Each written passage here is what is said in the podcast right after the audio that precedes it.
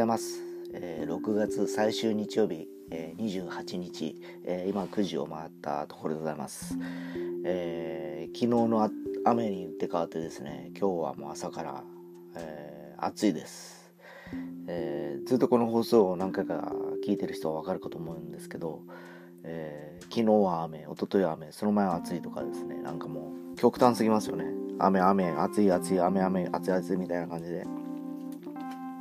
爽快なあのー、感じはですね、ずっとここいっしゅうかんぐらいしてないですね。なんかこう不安定な感じで、えー、まあどんより曇っているぐらいな日がいちにちぐらいあってもいいんじゃないかなと思うんですけど、そんなこともなくですね、えー、もうこの極端なあの環境がですね、体調を崩しがちなんでですね、えー、ちょっとやっぱり管理っていうのをもっと、えー、意識していかないといけないかなという気がしております。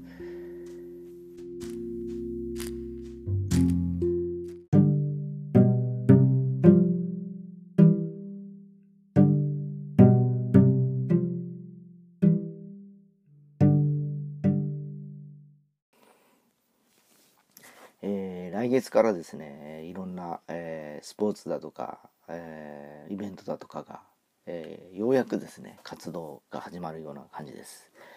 ですでにあのもうプロ野球に関しましては先週ぐらいから始まっておりまして、えー、しちがつに入ってくると、えー、今度は観客を入れていくというような感じで、えー、徐々に日常に戻りつつあるのかなと思います。で、個人的にはあのずっとですねさんがつから待ちわびておりました エフワン がついに、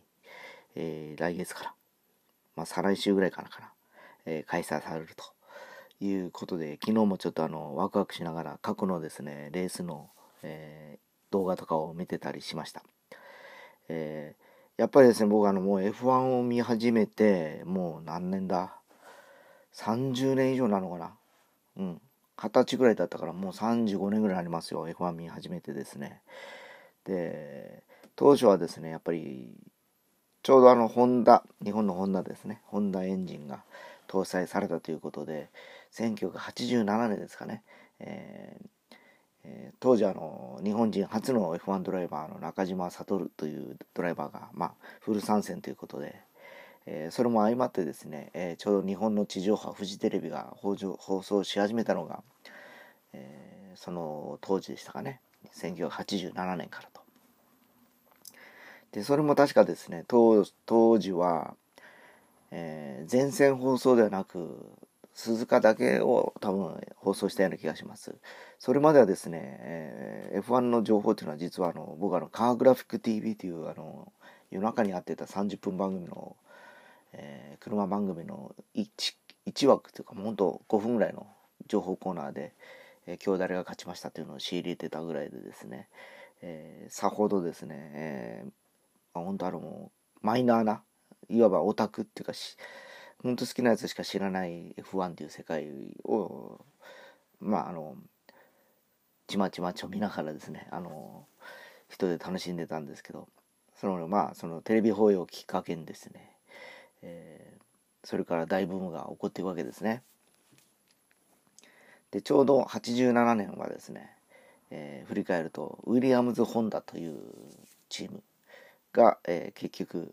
えー、ずっとそのいちねんかんを牽引しててきましてですね、えー、そのウィリアム、ウィリアムズ・ホンダのふたりのドライバーが最後まで、えー、優勝を争って、えー、結果ネルソン・ピケが、えー、ワールドチャンピオンになるというところだったんですね。えー、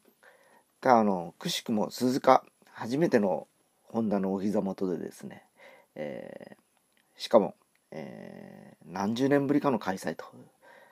確かねじゅうねんななじゅうろくねんかななじゅうはちねんぐらい富士スピードウェイかでなんかいっかいあるんですね日本グランプリが。だそこで実はあの観客に死者が 出, 出ちゃうんですよ。あの確かあのクラッシュした車のタイヤかなんかが飛び込んでそれが直撃した観客が亡くなるかなんかだったかながあったような気がします。でそれ以来約じゅういちねんぐらい、えー、日本でのグランプリはなくなっておりましたが、えー、それを機にまたずっと始まるということなんですね。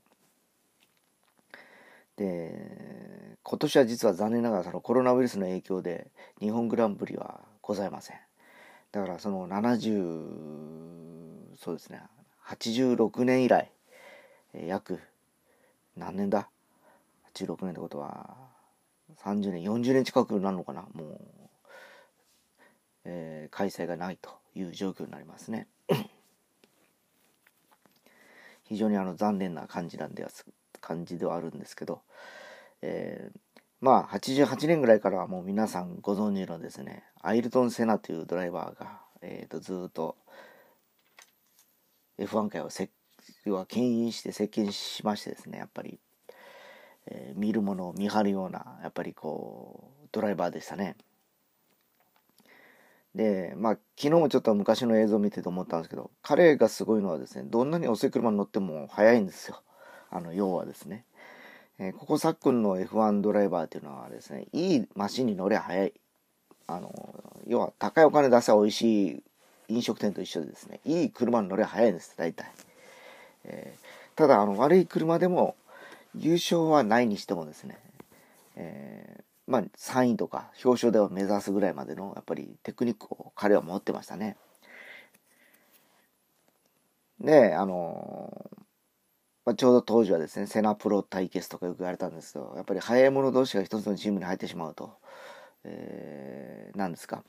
えー、最初は仲がよしこよしでやってたものがやっぱり自分の、あの要するにあのタイトルにかかってくるとやっぱりなかなかこうそうもいかなくてですね、えーまあ、仲間も敵になっていくわけですよね。えー、まあ、あのチームとしてはふたりともその速いドライバーがいれば、あのふたりぶんの得点で、えー、チームのポイントが上がるということで、そういう布陣を組んでいきがちなんですけど、えー、ちょうどあのセナプロ対決ってセナとプロストが組んだぐらい以降からは、まあ、明らかにファーストドライバーがすごいドライバーで、セカンドドライバーが若手みたいな図式が出来上がっちゃいましたね。もうチーム内でなんかいがみ合ってふたりで同士打ちだとか、あの結局トラブルを起こしまくってですね、えー、結果あのふたりで、えー、あのチームにあんまいい影響をもたらさないということがその当時にやっぱりはっきりしたんでですね、それ以降は今もう同チームにふたり速いっていう感じはいないですね。今はですね、最近の エフワン はまあ面白くないですもんね、はっきり言ってですね。このにせんねんだいに入ってからこのにじゅうねんかんぐらいはもう同じチームがずっと勝ちまくる感じでですね、なんかこうさっきの言った若いあのベテランと若いあのドライバーが組むことによってですね、どういうことが起きるかというとですね、若いドライバーがそのエースドライバーに忖度をし始めるんですね。だから仮に若いドライバーが先に走ってると、えー、そのエースドライバーを待つ待って入れ替わるとか、妙なあのオーダーっていうかですね、チームオーダーって普通はないんですけど、やらせみたいなやつですけどね、えー、結局あの勝たせるために手を手段を選ばないというね感じになっちゃったりするんですね。で、僕も実は鈴鹿に、えー、きゅうじゅうななねん見に行きました。で、その当時は圧倒的にフェラーリが強くてですね、えー、まあセナの次に出てきたミハイル・シューマッハというドライバーがもう連戦連勝を重ねてた時代です。きゅうじゅうななねんに関してはウィリアムズ・ルノーというチームがですね、えー、かのあのジル・ビル・ルーブの息子のジャック・ビル・ルーブがですね、かなりその年勝ちましてですね、えー、フェラーリが勝つのか、えー、シュマハが勝つのか、えー、その彼が勝つのかっていうところで、えー、予選の頃からもうカリカリしてましたね。で、その予選からずっとその場にいた僕としてはですね、もうそのフェラーリの作戦っていうかですね、そのスポーツマンシップな感じがしなくてですね、えー、結局予選からそのセカンドドライバーっていう若手がそのライバルのチームのジャック・ビルヌーブが走るのを邪魔するわけですよね。まともに走らせないんですね。彼が出ていく前に出ていって、結局あのタイムを出させないとかで、結局スタートも一番フロントローから走れないからにばんてぐらいから走っていくわけなんですけど、本戦も結局、えー、あえてシュマッハ早く走れるけど遅く走って、その若手を先行させるとというような、なんかチーム作戦みたいなのがあってですね、見ててなんか全然楽しくないですよね、実際現場でですね。で、それで勝たれてもですね、なんか早くて勝てるスリリングな エフワン っていうものからかけ離れててですね、なんだかその勝つためのえー、レースっていうのがもう当時そういう感じになっちゃってましたね。もうきゅうじゅうななねんぐらいからですね、もセナが亡くなったのがきゅうじゅうよねんなんで、多分そこがターニングポイントだったような気がします。あの頃ぐらいまでは、えー、まだガツガツにあのテクニックで勝ってですね、えー、やっぱり実力のあるやつが勝っていくという感じだったんですけど、あれ以降にいろいろ安全基準だとかですね、えー、要はあの規制もいろいろ入ってきたことによってですね、えー、もうあんまり無理しなくて勝とうと し, し始めたんでしょうね、ダムドライバーたちが。で、あのそれからまたずっと歴史が重なっていくんですけど、えー、最近ちょっとそんなあのすごいなっていうドライバーというか、当時僕が見てた頃のはちじゅうねんだいきゅうじゅうねんだいの、えー、アグレッシブでなんか魅力的なドライバーはあんまり見受けられないんでですね、ちょっとあの残念だなという気がしております。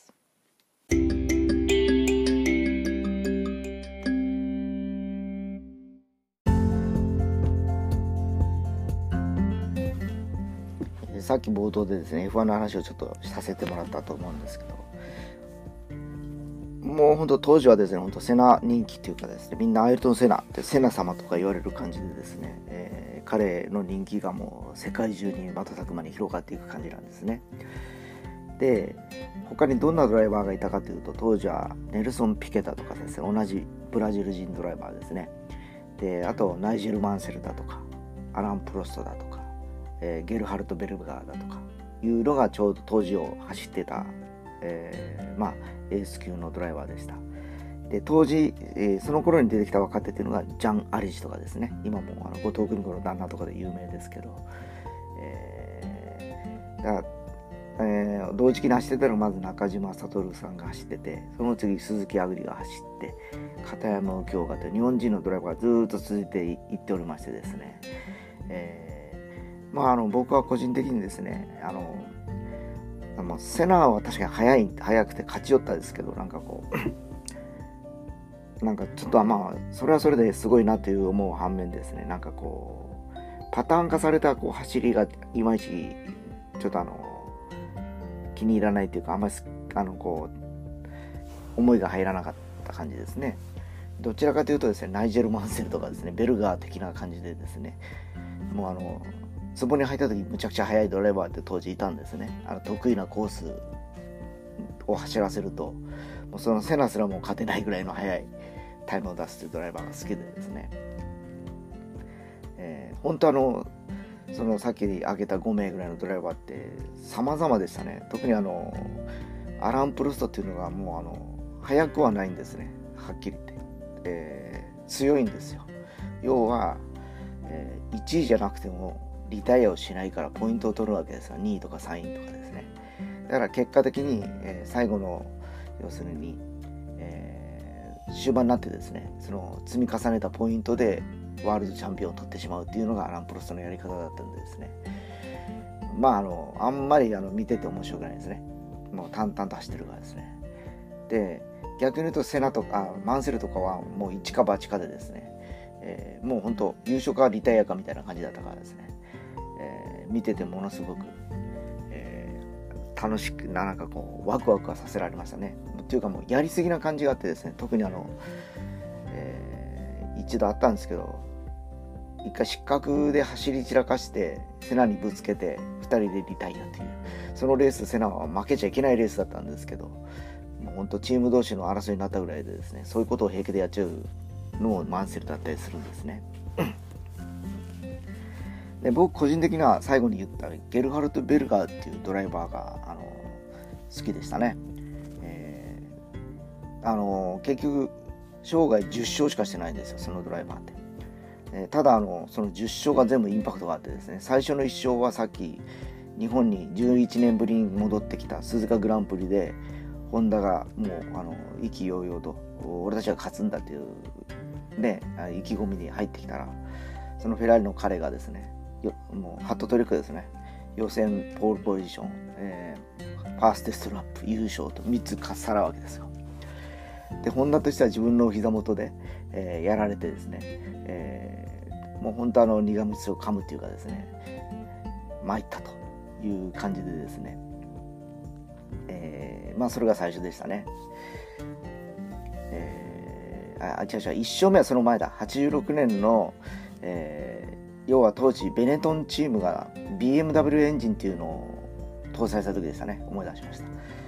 これはまだ地上波で放映されてなかった頃だったんですけど、当時あの直線でさんびゃくななじゅっキロやったから最高速を出すんですよ。もうまあいまだに最高速じゃないかなと思うんですけど、で、えー、無給油でタイヤ無交換で確か優勝するのが最初だったんです。でに戦目がその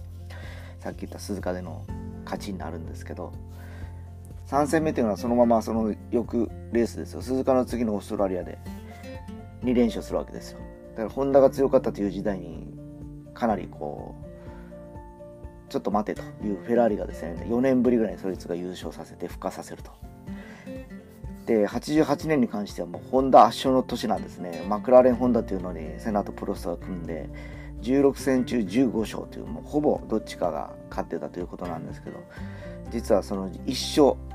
いち勝がそのゲルハルト・ベルガーなんですね。止めるというかですね、しかもお膝元イタリアグランプリでフェラーリが彼が勝つという感じでですね、